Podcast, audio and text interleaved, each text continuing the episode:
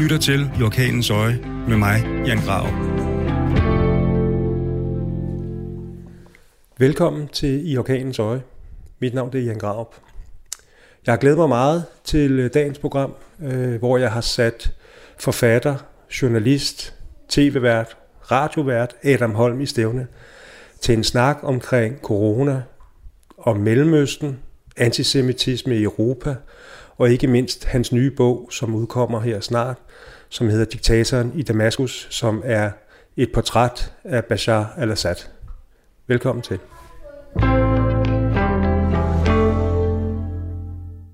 Adam Holm, velkommen til Orkanens Øje. Jeg er glad for, at du har taget dig tid her i, i disse tider til at, at snakke med mig. Tak skal du have, Jan. Det plejer jo ikke at være omvendt. Det plejer at være mig, der interviewer dig. Jamen, øh, så, så er det jo også på tide, at det, at det bliver på den her måde nu.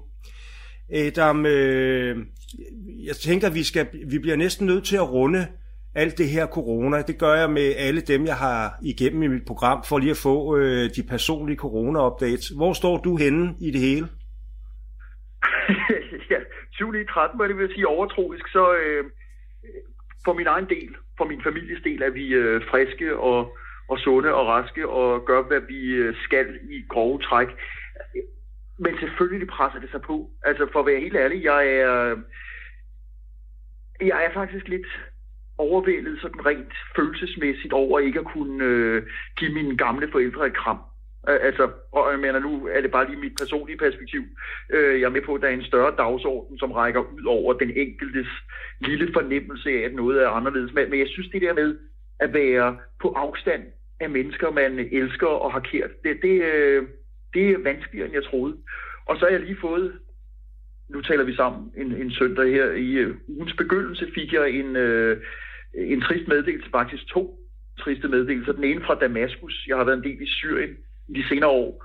Og en fyr, jeg har arbejdet med, en øh, ung irakisk flygtning, som kom til Syrien i 2003, i kølvandet på den amerikanske invasion af Irak. Han slog sig så ned i, i Syrien og har arbejdet som, øh, som fikser for journalister og fotografer, og så har han studeret engelsk ved siden af. Han er død af covid-19. Nå. Jeg, øh, jeg så ham sidst i 2016, og jeg kan ikke påstå, at det var en, jeg kendte meget godt, men han hjalp mig, da jeg var i Damaskus. Jeg var der to gange i 2016 der hjalp han mig med nogle forskellige kontakter. Jeg var ude at spise med ham. Jeg gav ham selvfølgelig en, øh, en lille, et lille honorar for hans indsats, og øh, vi har holdt kontakten på Facebook i nogle år, så det glæder lidt ud.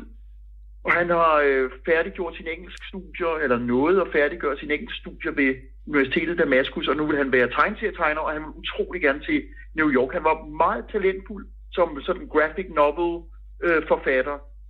Øh, havde selvfølgelig krig som sit tema, og øh, jeg fik så en øh, mail i mandags fra en, øh, en fælles bekendt om, at øh, øh, Khalid al-Khamli, som han hed, var afgået ved døden, 27 år gammel. Og øh, når man kigger på Syriens officielle angivelse til WHO, så har de to døde. Og jeg er ikke sikker på, at Khalid al-Khamli var en af dem. Øh, så der er sikkert også et gigantisk mørketal i Syrien. Men altså, det, det var sådan på, på det personlige plan, det ved du, Jan, Ja, det, det, det betyder jo meget, når man, når man først bygger de her forhold op, specielt hvis man er i situationer, der er skarpe, og hvor man, man jo i virkeligheden har et kolossalt behov for at have nogen, man kan stole på, og som har fingeren på pulsen. Lige præcis, lige præcis. Og det menneske der, som, som jeg altså immer væk, altså jeg, mener, jeg kan da huske hans stemme, og kan huske, at han fortalte henført om, hvordan han håbede en dag at kunne gifte sig med Penelope Cruz ja. øh, Penelope Cruz hedder hun vist, ja. som, som han var meget stærkt tiltrukket af, og, og hvor jeg grinede og sagde, jeg, jeg tror lige, han skulle forbi Antonio Banderas inden. Men altså, du ved, man har haft nogle sjove stunder, og, og han øh, har sådan indvidet mig i nogle drømme, han har haft, ja. som nu jo af god grund er lagt i graven. Øh, det, det, var, det var det ene, hvad skal vi sige, mørke punkt. Det andet var, at min, en af min brors venner, en læge, herhjemme afgik ved døden også af corona øh, sådan lige oven i hinanden, og jeg tænker, hold kæft mand. Så alt det begynder alligevel at trække tæt på, så når du spørger, og jeg indledningsvis svarer, at jo, herhjemme og helt privat går det fint, øh, men, men altså i nogle cirkler lige umiddelbart uden for mig selv, og selvfølgelig i det større samfund, for ikke at sige på europæisk plan, øh, der, der går det ikke skide godt lige nu. Nej, men det er jo, altså i en alder af 27, var han syg, eller var han svækket i forvejen? Fordi det er jo måske noget af det, øh, jeg efterlyser meget, hele den her coronadiskussion, eller øh, snak, vi har herhjemme, ikke? det er det der med alderen. Øh, jeg synes, man, man har lidt svært ved at finde ud af, hvordan aldersmæssigt det her det ligger. Altså jeg, jeg kan huske det sidste tal, jeg hørte, det var, at der var en gennemsnitsalder i Danmark, som var på 81. Men det ja. rammer jo altså også unge mennesker, og spørgsmålet er, om det er fordi, de har en kronisk sygdom, eller er svækket på forhånd. Ja, og, og, og det er jo et godt øh, spørgsmål. Altså, jeg må sige, jeg, jeg ved det ikke helt med ham her, Khaled. Altså, jeg kan huske, at han var tynd som en piberenser, og, og sådan lidt bleg i huden, øh, da jeg kendte ham. Øh, og jeg tænker, en by som Damaskus, selvom det ikke er en by, der har været lige så hårdt ramt af krigen, som for eksempel Aleppo op nordpå, så, så var der en mangelvaresituation, og folk var jo super stressede og nervøse. Øh, og denne her fyr havde så ovenikøbet familie i Bagdad stadigvæk, som, som heller ikke havde det nemt.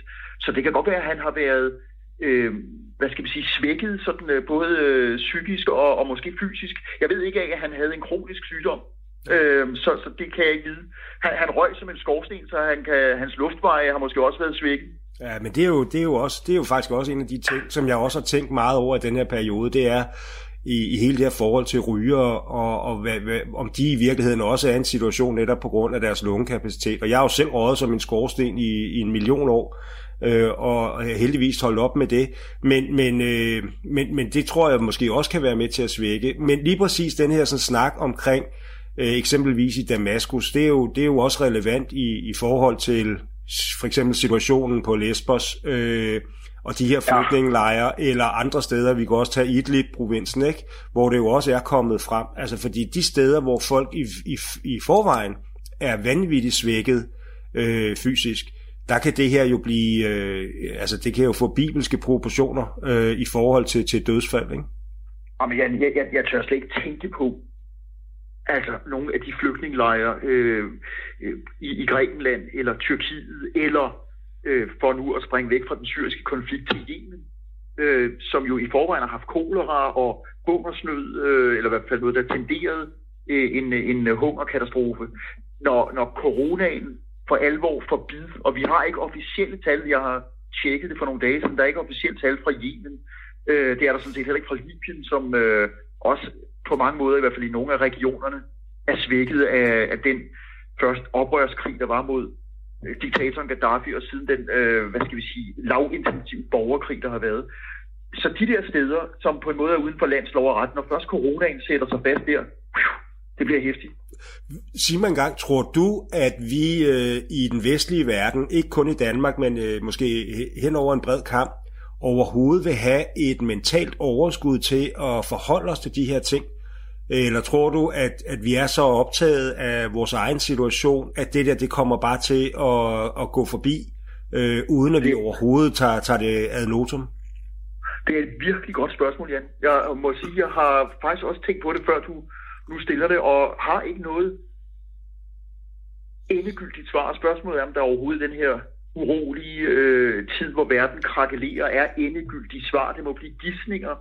Man kunne sige, hvis vi spoler tilbage før coronaepidemien, så kan man jo spørge sig selv, hvor, hvor stor en fokus der var på de konflikter og kriser, som øh, for eksempel øh, var udløst af, af krige, af borgerkrige, konflikter. Jeg mener, du dækker dem jo, så du kender alt til dem, Øh, det var måske øh, på det beskidende plan. Nu hvor vi har fået en verdensomspændende konflikt, og en, eller en pandemi er det jo, ind på livet, så forestiller mig umiddelbart, at, at, at vores fokus bliver endnu mindre. Og man kan sige med god grund. Altså nu har vi fået noget, som, øh, som angår os alle sammen lige uden for, for vores øh, vinduer. Øh, og, og det kan godt være, at, at den nærværende trussel, som det jo reelt er for nogen, at, at den kommer til at fjerne vores øh, interesse, vores fokus, vores... Øh, øh, hvad skal vi sige, kapacitet til at udvise øh, øh, en eller anden grad af, af empati. Øh, jeg, jeg kan frygte det, øh, fordi det vil, synes jeg, ligge i forlængelse af, hvordan vi ellers i nogenlunde, øh, havde han sagt, uniform grad har, har tidet de her konflikter ihjel eller ignoreret dem. Altså jeg har jo prøvet nu i nogle år med Syrien for eksempel, på forskellige områder, og, øh, og banke en dør ind, men jeg har bare kunnet mærke, at øh, at der har været en mangel på interesse. Altså Syrien, jamen er det ikke bare same old, same old. Altså en, øh, en tragedie, som øh, også har fået internationale dimensioner, men der sker jo ikke en snus, der er ikke noget, der rigtig rykker, så det er jo bare det samme. Og så et skuldertræk, og så øh, bortvendte blikke. Og jeg kan ikke forestille mig, at det bliver anderledes. Nej, det tror jeg faktisk heller ikke. Altså lige præcis det der med skuldertrækket er jo noget af det, øh, som, som, som har bekymret mig igennem lang tid. Og man kan jo sige, med, med, med, med, den, øh, med den økonomi, vi lægger for dagen nu, og, og de mange, mange hundrede milliarder, der bliver brugt øh, i, vores eget, øh, i, i vores eget regi, så er det jo måske svært at forestille sig, at man, man kommer ind og hjælper på nogen som helst måde. Altså, jeg synes jo også kun, vi hører om flygtninge og krige, når det angår os selv. Altså, når, når flygtningestrømmen begynder at tage til øh, igen, eller folk står og banker på vores grænser. Det er jo ikke, det, det er jo ikke selve hovedingrediensen i konflikten, vi er interesseret i. Det er igen, hvordan det påvirker os selv, ikke? Men jeg prøver, øh, altså jeg er enig.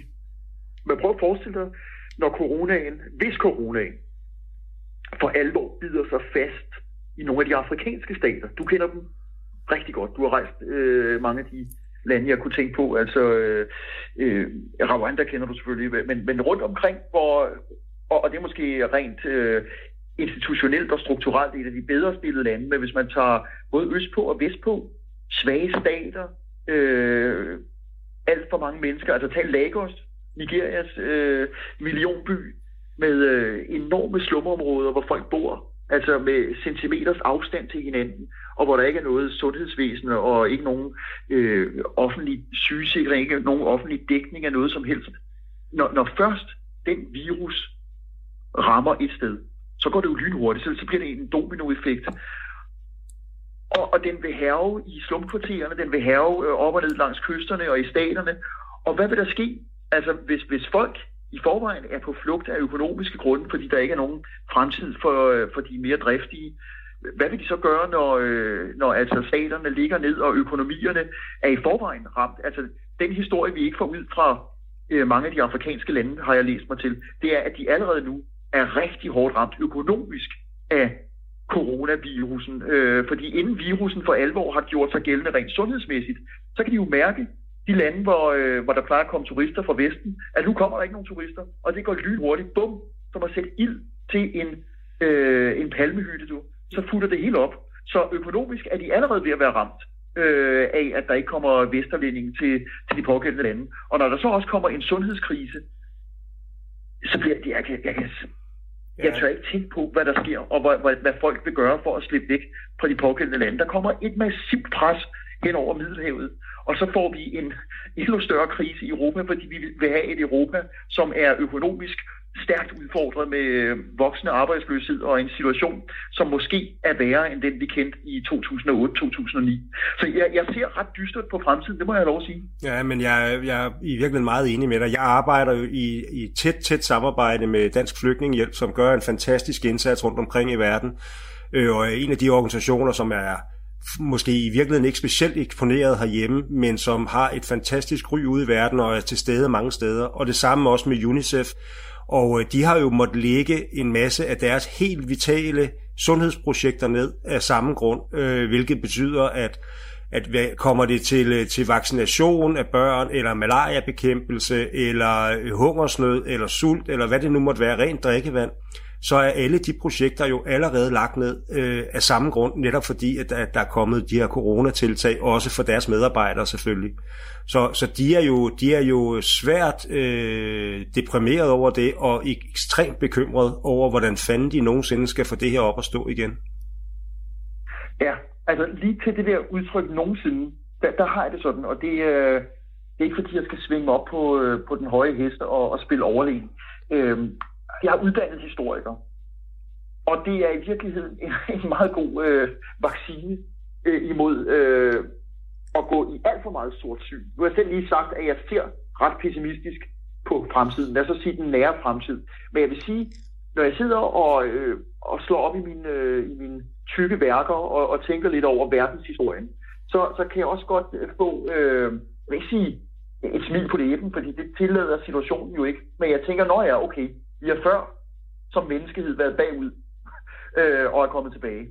Øh, altså, der er jo talrige eksempler med pandemier for det første. Man kunne bare tage den spanske syge, som mange efterhånden har hørt om fra 1918 til 1920, eller verdenskrige, eller øh, naturkatastrofer, som øh, har lagt øh, halve kontinenter øde og, og dræbt jo i, i millioner øh, af mennesker.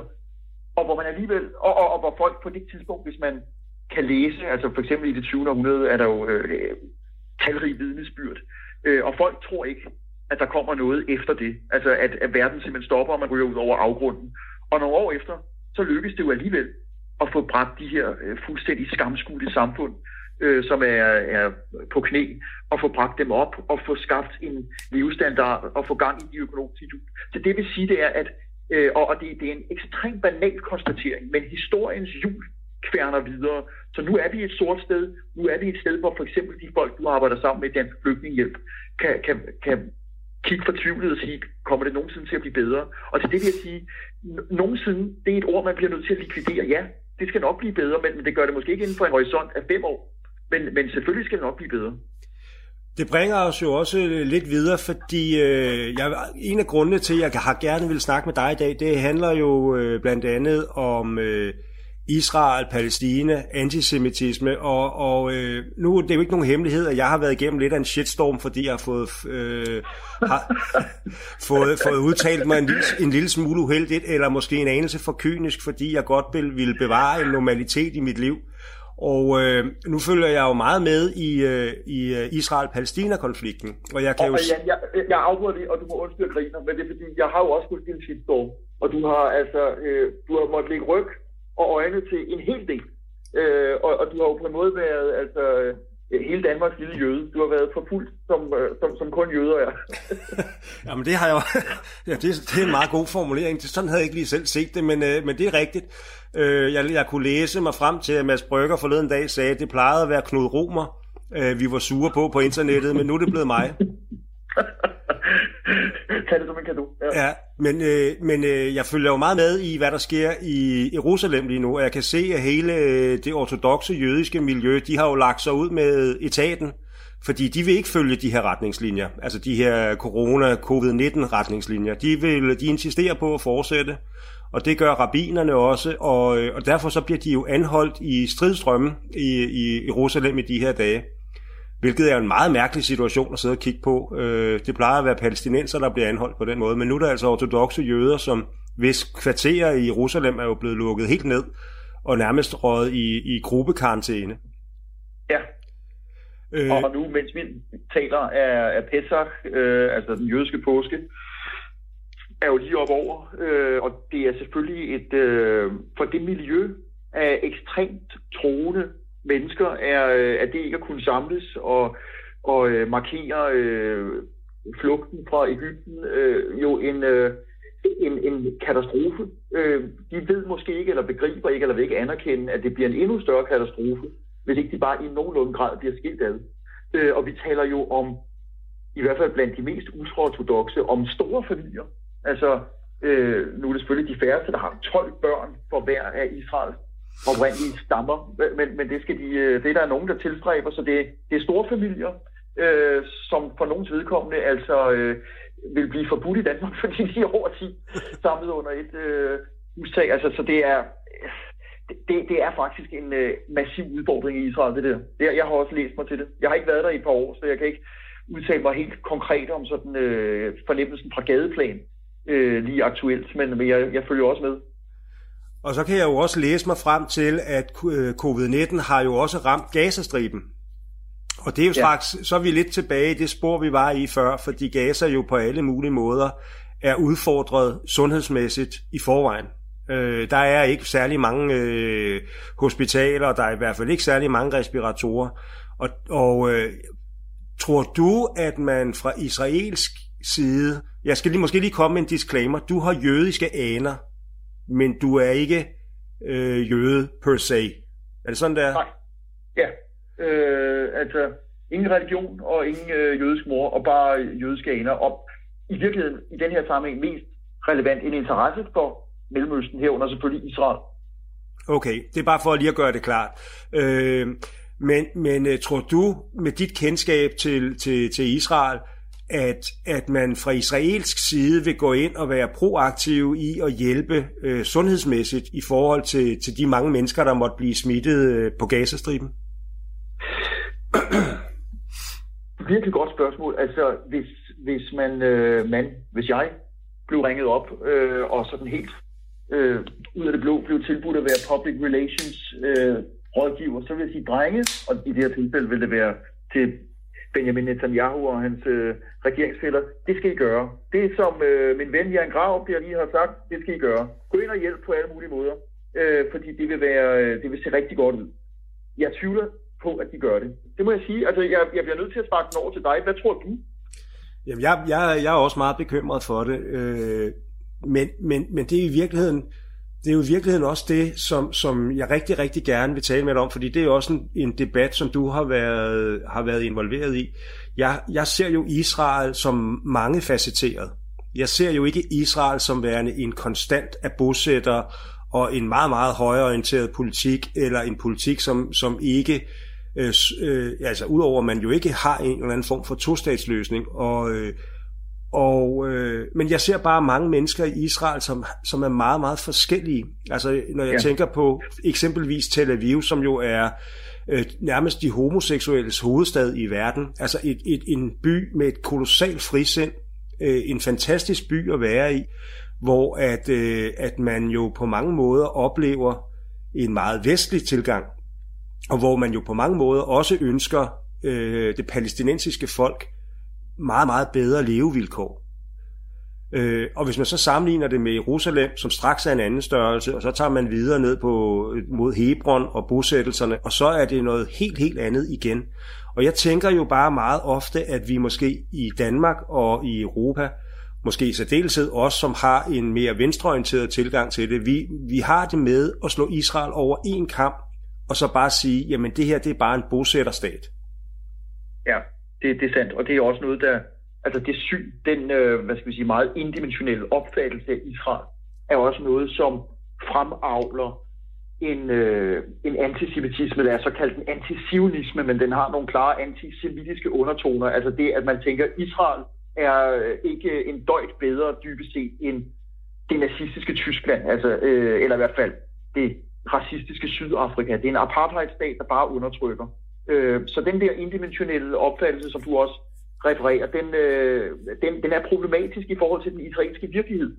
Øh, det jeg vil sige, og undskyld nu hopper jeg bare ind, øh, det er, at, at Israel er netop en, en øh, flertydighed, og man kan sige, okay, er alle stater ikke det? Altså der er jo øh, også her til lands, er der jo mange forskellige politiske grundopfattelser og kulturer, men det er bare vigtigt at huske på, at det er der også i Israel. Altså, øh, det kan godt være, at de nationalistiske og religiøse kræfter på højrefløjen har vundet indpas i de senere år. Det har de bevisligt. Men altså, er det ikke, er det ikke, er det ikke, øh, er det ikke sådan, at, at hver gang Israel nærmer sig et, øh, et valg til øh, parlamentet, eller til Knesset, så, så skruer Netanyahu op for, for den højreorienterede retorik, for at få, få alle dem med Øh, på sin fløj, som jo netop mener, at en tostatsløsning aldrig skal, skal forekomme. Jo, det synes jeg, der er mange gode, eller om man vil, triste eksempler på. Og der er også der er også vokset øh, en israelsk højrefløj frem, som jeg det, det er israelske journalister og historikere, som peger på det. Øh, der er vokset en israelsk højrefløj frem, som er blevet stadig mere øh, uforsonlig, øh, og, og måske endda for nogens vedkommende, altså øh, direkte racistisk. Øh, ikke at det nødvendigvis kendetegner Benjamin Netanyahus øh, regering, men, men, men der, er, der er skabt en, en, et klima, en kultur øh, i dele af det israelske samfund, som er meget mere uforståelig end tilfældet var for 20 år siden. Og så er der selvfølgelig dem, der vil sige, jamen det er da klart, fordi palæstinenserne har jo, øh, palæstinensiske terrorgrupper, islamistiske grupper, har jo terroriseret i en periode dele af af det israelske samfund. Altså, øh, på et tidspunkt kunne man ikke i Tel Aviv, som du øh, lige fremhævede før, sætte sig på en café uden at få øh, gennemrydde sin taske og, og stort set ingen tur sætte sig på caféer eller restauranter eller gå op i busser, fordi man var drønt bange for at blive øh, sprunget i luften af en, af en selvmordsterrorist. Øh, og det er klart, øh, den skræk, den fornemmelse af, at det her kan være de sidste minutter, jeg har på, på kloden, det er jo også med til at rykke ved, ved, ved hvad skal jeg sige, den kollektive psyke. Så der er enormt mange faktorer på spil. Faktum er bare, at højrefløjen i Israel er blevet stærkere, og når der er et valg, som der jo har været et par stykker i her på det seneste, så skruer Benjamin Netanyahu meget kraftigt op for den megafon, der hedder, øh, vi er uforsonlige, vi giver os ikke en tomme, det er palæstinenserne, som må ophøre med deres trusler, før vi ligesom strækker os.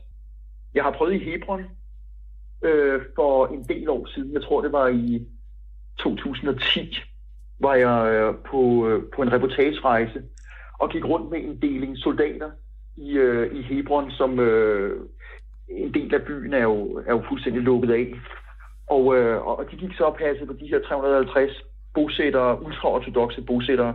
Og der udspandt sig en diskussion på engelsk, så jeg kunne heldigvis følge den, mellem øh, tre soldater, som jeg tænkte på mange måder, altså, øh, jeg ville ønske, at jeg havde haft den øh, altså, på kamera, fordi den, øh, altså, det ville være blevet en klassik. Den ene soldat sagde på mit spørgsmål, hvordan har du det med at gå rundt her og passe på de her øh, 350 overvejende øvrigt amerikanske jøder? sagde, jeg hader det. Hvorfor i alverden er vi her? Altså, hvorfor generer vi palæstinenserne? Hvor, hvorfor øh, giver vi dem ikke den fred og den ro, de skal have? Så vil vi også have fred og ro. Den her fyr kom fra Tel Aviv og viste sig var øh, søn af en, øh, en engelsk professor. Så han var måske også sådan meget liberalt anlagt. Og lige det øjeblik, han havde sagt det her med, jamen altså, jeg hader at gå rundt her og skulle passe på de her, så blev han modsagt af en fyr, som kom fra en, øh, en by, øh, der hedder Bnei Barak, øh, som er sådan kendt for at være lidt mere ortodox, som sagde, hvordan kan du sige sådan noget lort, mand? Øh, er du ikke klar over, at det her det er hellig jødisk land? Og, og hvis ikke vi holder fast i det, hvis ikke vi gør, hvad vi kan, så bliver vi overvældet og, og trængt ud i Middelhavet, og vi får halsene skåret over, og vi bliver tvunget til at, og, og flygte tilbage til et Europa, som heller ikke vil have os. Så, så det, at vi går her øh, og passer på de her mennesker, som forsvarer vores tro, det er det allervigtigste, vi kan gøre.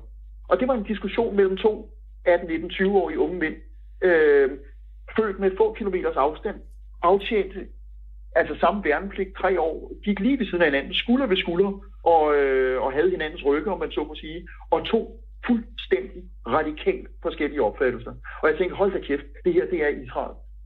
Så du ved, Jan, det, er, det var for mig sammenfatningen af en, af en dobbelthed, der er i Israel, øh, og som jo øh, bare bliver ved med at, øh, at, at, at blive forstærket. Ja, jeg kan jo huske, jeg lavede jo en meget, meget stor historie i forbindelse med Ariel Sharons øh, besøg på Tempelbjerget og, øh, og i Al-Aqsa moskeen.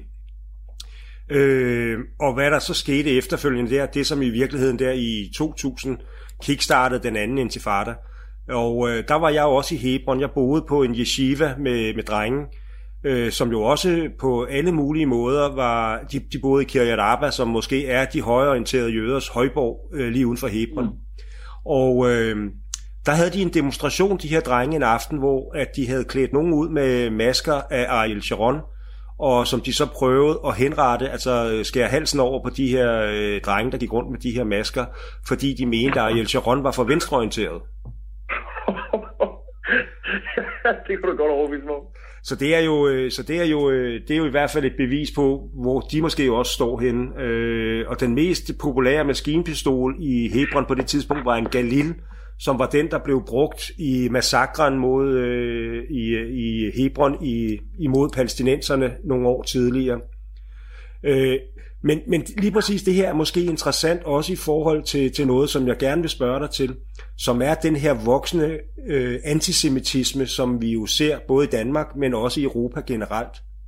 Altså, øh, det er jo ikke særlig lang tid siden, at der var en, en, en jødisk kirkegård, var det i Jylland, som var blevet overmalet med hagekors, og hvor man havde væltet ja. gravsten.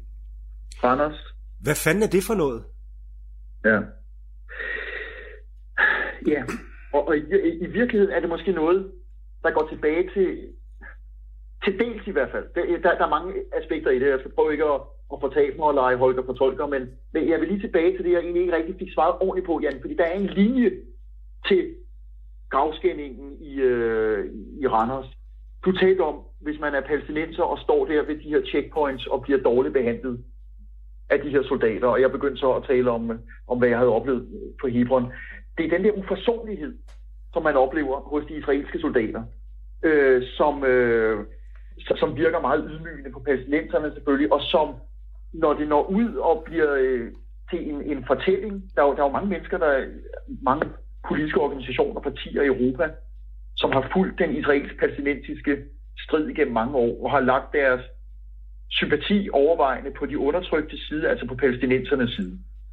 Og når man ser de her billeder, eller eventuelt selv har været som fredsvagt øh, på Vestbreden, eller øh, bare har stået ved de her checkpoints, hvor alle jo bliver behandlet dårligt. Altså, øh, også israelere, det, det er så en anden side, man måske ikke får med. Altså, de der soldater, de er, de er ikke sat i verden for at smile til dig, eller mig, eller øh, øh, nogen andre. Øh, så, så man får fornemmelsen af, at det er, det er virkelig brutalt, og det er en militær besættelse, og det er det jo også.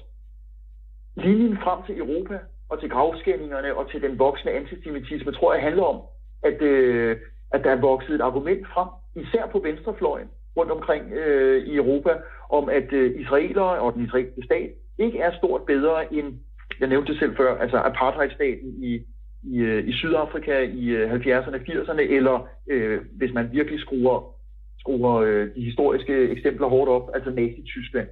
Øh, og når man begynder at dyrke den fortælling og sige, at israelerne gør fuldstændig mod palæstinenserne, hvad nazisterne i Tyskland gjorde mod det jødiske folk, øh, så, så er det klart, så, øh, så falder paraderne, og så begynder kritikken at, at vokse øh, helt uforholdsmæssigt. Og jeg har kun set, øh, både hvad kan man sige, med egne Øh, øjne, hvad jeg, hvad jeg har måttet lægge ryg til på en måde, men, men også hvad jeg kan læse mig til, at antisemitismen rundt omkring i Europa er stærkt stigende. Og det er jo ikke bare min egen lille jagttagelse, det er noget, som øh, EU-kommissionen i 2018 udgav en rapport om, som viser, at cirka 90 procent af Europas jøder, det var så 16.500, der var blevet spurgt ved en undersøgelse i 12 lande, de siger, at antisemitisme er deres allerstørste problem. Og den antisemitisme handler om, at jøder i Europa stort set forskelsløst bliver identificeret med Israel, som rigtig mange ikke kan lide, fordi de synes, Israel er, som nævnt før, altså en racistisk undertrykkende øh, militærstat.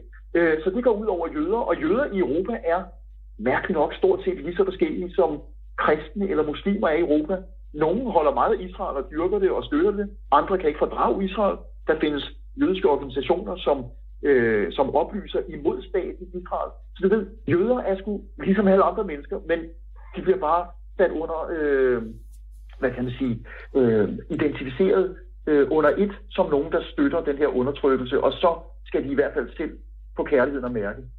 Det er ekstremt ulykkeligt, Jan, og, og noget af det, vi mangler i alle debatter, også den her om antisemitisme, det er jo nuancer, det er eksempler, det er modstemmer, det er beretninger indenfra, det er forsøg på at række en hånd ud øh, og sige, prøv lige at høre, altså virkeligheden er en del mere kompleks, end det I prøver at gøre den til, I der ligesom bare vil se det hele i sort-hvid kategorier. Så, øh, så det er blevet sværere at være jøde i Europa. Ja, man kan jo sige, at der er jo i hvert fald en, som ligger lige for, som jo er, øh, at, at, at øh, der sidder muslimer i, i mange europæiske lande. Øh, jeg skal måske lige sige her igen som en disclaimer, jeg har rigtig, rigtig mange gode øh, venner, som, som er jøder og har jødisk baggrund. Og jeg har tilsvarende lige så mange, som har muslimsk baggrund. Og det er jo i virkeligheden måske, hvis man tager den, altså hvis man ser det i den optik, så har de jo trukket en mellemøstlig konflikt med ind i Europa, kan man sige, ikke? Ja, præcis. Øh, men men, men, men ja, det, det, det kan man sige, det er hvad det er, at der ligger, nogle, der ligger jo nogle, nogle helt naturlige spændinger, som, som jo rækker tilbage til, til Israel-Palæstina-snakken. Men ja, det er nu mere den der øh, vestlige øh, antisemitisme, øh, som, som jeg bliver bekymret for, som jeg ikke rigtig har kunnet, øh, jeg har ikke rigtig kunnet vurdere, hvor, hvor fanden det kommer fra. Nej, og, og den, den har også fået en øh, uforholdsmæssig stor styrke i de senere år, og, og jeg kan godt forstå din undren, fordi der er folk, som beskæftiger sig mere indgående med det, end både du og jeg gør, altså øh, historikere, øh, politologer, øh, folk, som forsker i jødisk kulturhistorie, som siger, at det er meget svært at lave sådan et schema over, hvornår antisemitisme for alvor vælter frem. Altså i kølvandet, for nu bare at tage et eksempel, i kølvandet på den israelske invasion af Libanon i 1982, der, der kan man se, øh, det, der er nogle svenske historikere, som har beskæftiget sig med antisemitismens øh, cykler, som kan sige, jamen lige i, i det kølvand der, og det gik meget hårdt for sig, en ekstremt blodig invasion og mange tusind dræbte libaneser og palæstinenser, øh, i det kølvand der, der, der stiger frekvensen af øh, og det var selvfølgelig før de sociale medier, så vi taler bare aviser og tv, øh, der stiger frekvensen af anti-israelske, underforstået anti-jødiske indlæg i aviser, øh, plakater, der bliver sat op, karikaturtegninger osv. Altså den daværende israelske ministerpræsident øh, Menachem Begin blev ofte fremstillet med, øh, med, med sådan et Hitler-overskæg og, og en øh, og, og, og sådan en pandelok til højre, ligesom Hitler, øh, på trods af, at han var skaldet. Så der var ligesom associationen ekstremt klar. Øh, så, så når Israel gør noget, som, som er voldsomt, Gaza er jo øh, et gentaget eksempel med israelske øh, angreb, øh, så, så er der den der fornemmelse af, at altså, Israel er og bliver øh, en stat, som var lille bitte, lille bitte David tilbage i, øh, i 1947-48, som nu har vokset sig til Goliath, der bare knuser alt omkring sig. Og sådan en stat kan man jo ikke have, have sympati for.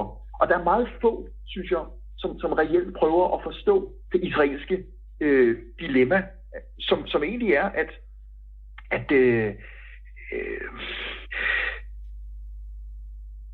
Altså, jeg, jeg, jeg synes også, det er svært, Jan. Jeg tror, det er derfor, jeg, jeg tøver lidt. Fordi egentlig synes jeg bare, at Israel skulle rømme de besatte områder.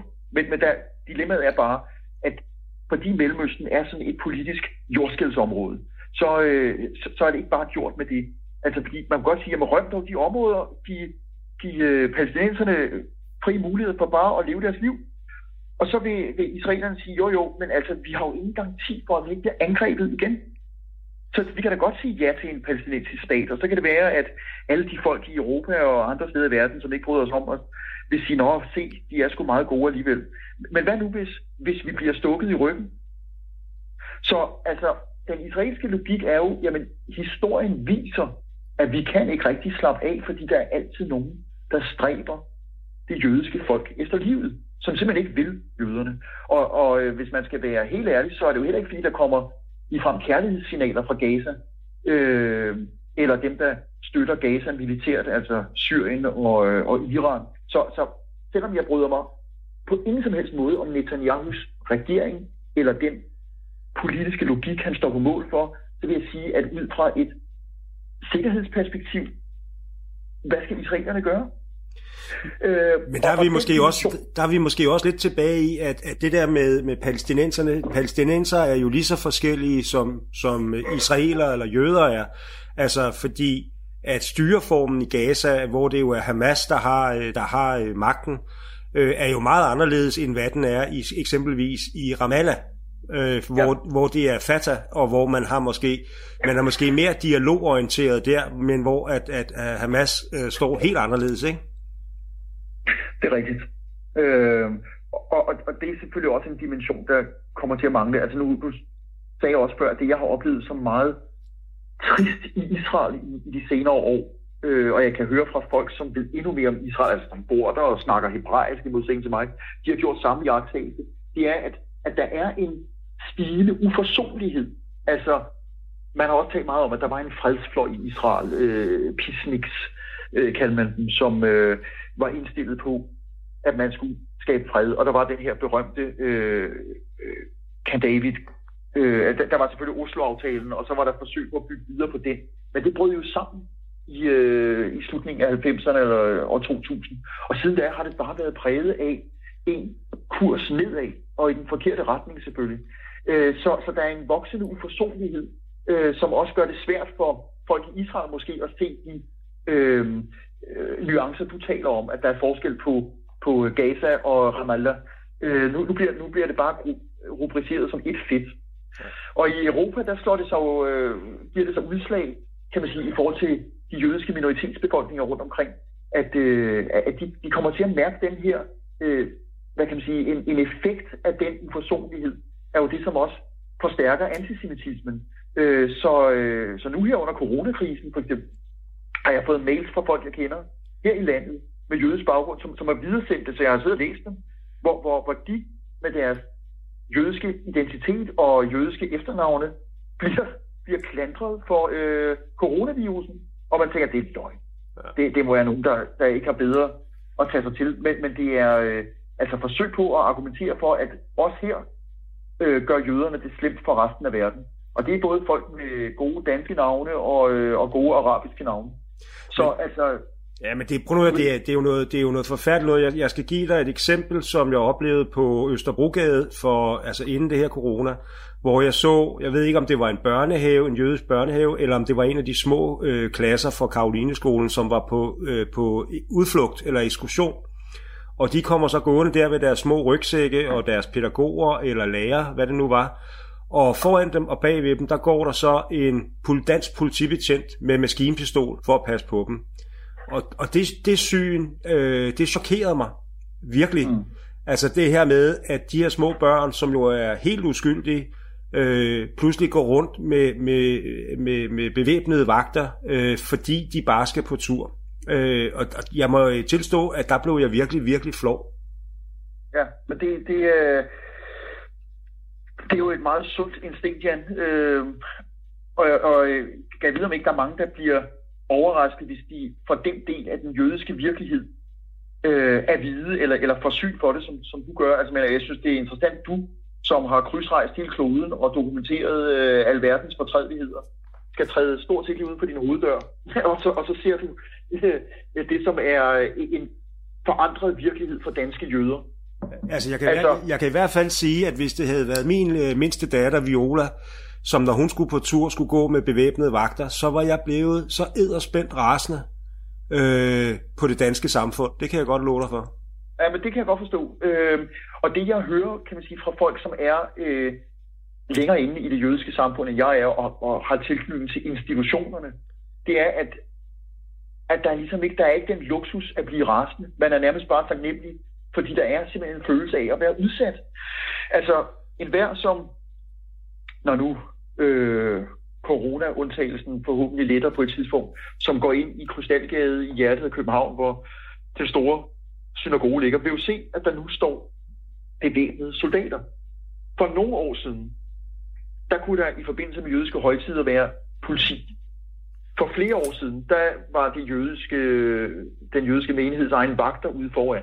Og endnu før det, så var der en hvad skal vi sige, en advarsel om ikke at være alt for synlig i sin jødiske symbolik, altså ikke at komme med sin kippah, måske øh, hellere tage en baseballkasket på, og øh, måske heller ikke have sin øh, Magen David eller Davidstjerne hængende alt for synlig om halsen, osv. Altså, det startede med, prøv lige at nedtone det lidt.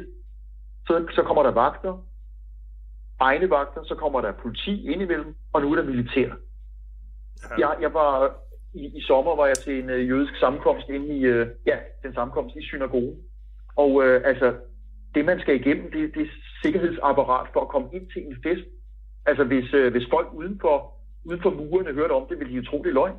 Og nu nævner du det med, med, med børnehaveklassen eller, eller skoleklassen. Det er jo de jødiske skolebørns virkelighed.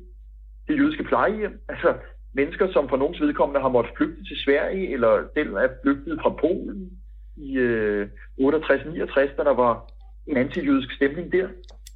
De bor nu også på, øh, hvad skal vi sige, på i livets yderste stund, har de også overvågning og bevæbnede vagter.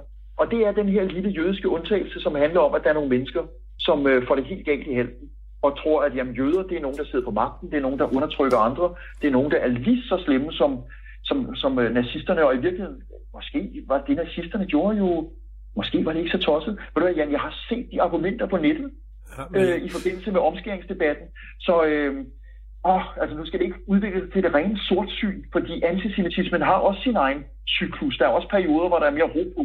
Men i de senere år, der har vi bare kunnet se rundt omkring, både her til lands, og det er endda i den mildere udgave trods alt, men i Frankrig, i Tyskland, i Storbritannien, øh, Italien, har der været nogle grusomme, eller er der grusomme beretninger om øh, overfald på jøder, øh, og, øh, og i Ungarn sågar forsøg på at lave antijødisk lovgivning. Det blev så heldigvis nedstemt. Men, men, men der, er, der er bare nogle, øh, nogle tegn på en tilbagevenden til noget, vi har kendt, og som vi måske troede, vi havde lagt af os. Men, men Ungarn er jo et land, som på mange måder viser sit meget, meget grimme ansigt. Om det så både handler om jøder og, og muslimer og indvandring og, og ikke mindst flygtninge. Men Adam, du og jeg, vi kunne jo tale i timevis, øh, og jeg er desværre begrænset af, at, at, og det synes jeg fører også er noget forfærdeligt noget, det er, at jeg har kun en time. Jeg kan ikke forstå, at jeg ikke bare har, har åben mikrofon. øh, det, det kan jeg heller ikke forstå, du ikke har. Nej, men der er faktisk noget andet, jeg gerne vil snakke med dig om.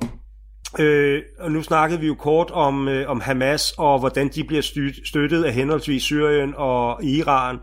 Øh, og det bringer mig jo i virkeligheden til en bog, som jeg glæder mig helt sindssygt til at læse, som du har skrevet, der hedder øh, Diktatoren fra Damaskus, som mig bekendt udkommer her den 30. april. Er det ikke rigtigt?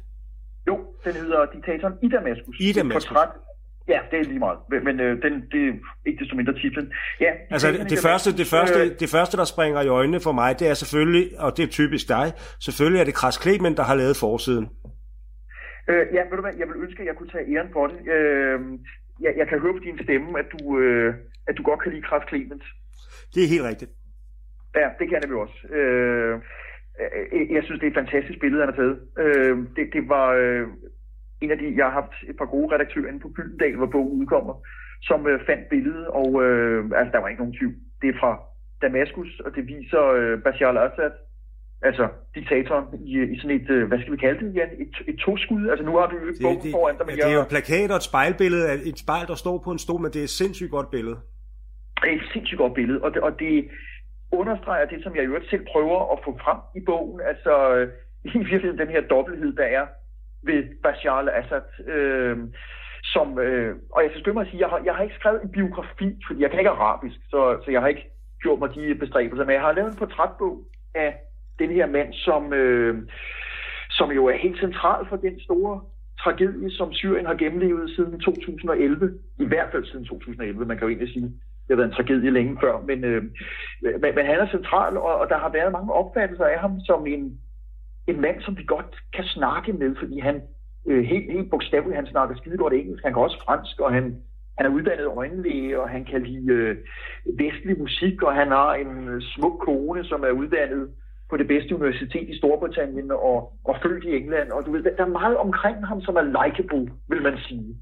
Og, og han, ser, altså, han ser jo faktisk også mild ud.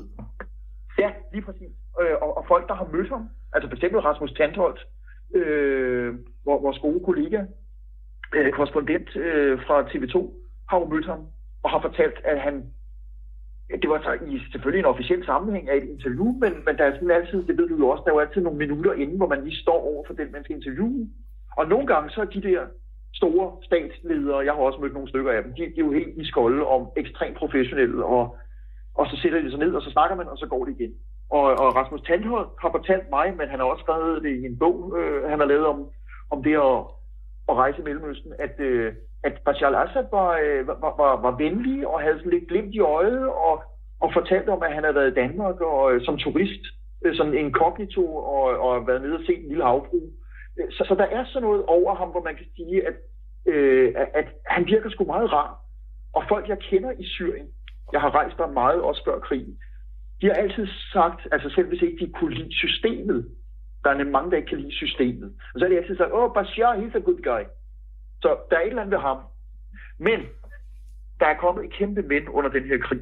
Fordi han kan ikke længere være en good guy. Han står i spidsen for et militær og et antal efterretningstjenester, som jo er skyld i hovedparten af den blodige tragedie, som krigen er blevet. Så, øh, så, så derfor er kraftkrigen spillet i virkeligheden skide godt, øh, selvom det er taget længe før krig, fordi det viser en dobbelthed, som en slags Janus ansigt hos øh, den syriske diktator. Og, og, og det portræt, du har lavet af ham, formoder jeg handler om selvfølgelig hans rolle i, i hele den her sådan, forfærdelige, blodige konflikt, men er det også et, et, et, et syn på, på ham tidligere, eller er det, er det, er det primært i forbindelse med, med krigen og hans handlinger og gøren og laden i, i, i den øh, kontekst? Altså, som sagt, det er jo ikke en biografi, så jeg starter ikke 11. september øh, 1965, hvor han blev født, og så går ligesom fra A til Z. Jeg laver nogle, nogle nedslagspunkter, øh, som jo også er delvis personlige, altså for min egen del, fordi jeg har rejst der så meget, og har nået at opleve også Syrien, før Bashar al-Assad kom til. Øh, så det er, øh, det er selvfølgelig et, et før, et under, og og også med nogle tanker på et efter øh, krigen, Øh, og det er også et forsøg på selvfølgelig at fortælle om Bashar al-Assad. Altså en, en mand, som, øh, som bliver født ind i en familie, hvor faren er øh, nogle år forinden øh, blevet diktator. Altså i hvert fald har han opkastet sig til præsident for Syrien. Øh, så, så Bashar al-Assad er, øh, er født ind i et miljø, hvor, hvor magt betyder noget, og han kommer fra en minoritet i befolkningen, som altid har været forfulgt, og som nu langt om længe har sat sig på magten. Og selvom de kun udgør 10 procent af den syriske befolkning, så må de med, med både vold og magt og med klogt rænkespil forsøge at holde sig deroppe for ligesom at undgå endnu en gang at blive gjort til historiens slagtekvæg. Så, så jeg prøver ligesom at skildre, øh, hvad det er for et miljø, han er rundet af, hvordan han selv ved et, altså et tilfælde bliver nødt til at træde ind som diktator-lærling, bliver nødt til at forlade det liv, som han troede, han skulle leve, nemlig som røgnlæge.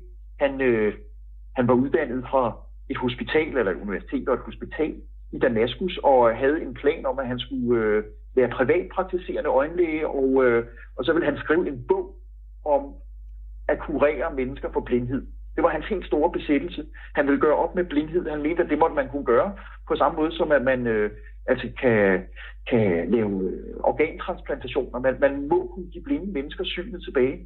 Og derfor er det jo lidt af et paradoks, at den mand, som, som vil bekæmpe blindhed, er endt med at blive øh, altså fuldstændig blind, på det ene øje i hvert fald, i forhold til, hvad det er, han har påført sit land.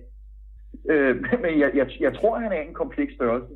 Øh, og på en måde, Jan, så tror jeg, og det kan godt være, at jeg altså, er helt langt ude i ham, men på en måde tror jeg lidt, at han er som mig og som dig og som mange af dem, der lytter med og eventuelt vil give læse min bog. Altså, jeg, jeg tror, han er en mand, som har rummet ret meget af det gode. Jeg tror ikke, han har haft nødvendigvis anlæg for at blive diktator. Og det kan godt være, det er helt naivt af mig at sige, velvidende, at hans far var diktator.